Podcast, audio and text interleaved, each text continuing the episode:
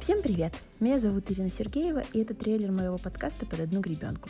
Подкаста, где я буду разговаривать со своими друзьями, знакомыми и незнакомыми, но классными людьми, которые не боятся меняться, делать все не так, как принято, как нас учили и рассказывали в школе, какая она нормальная жизнь. Почему я хочу делать подкаст про это? За последние пять лет я очень сильно поменяла свою жизнь, ценности и убеждения. Развелась, сменила три профессии, пожила в трех странах и путешествовала еще в пяти. Иногда было страшно, грустно и казалось, что все зря, но мне помогало правильное окружение людей со схожими ценностями и целями.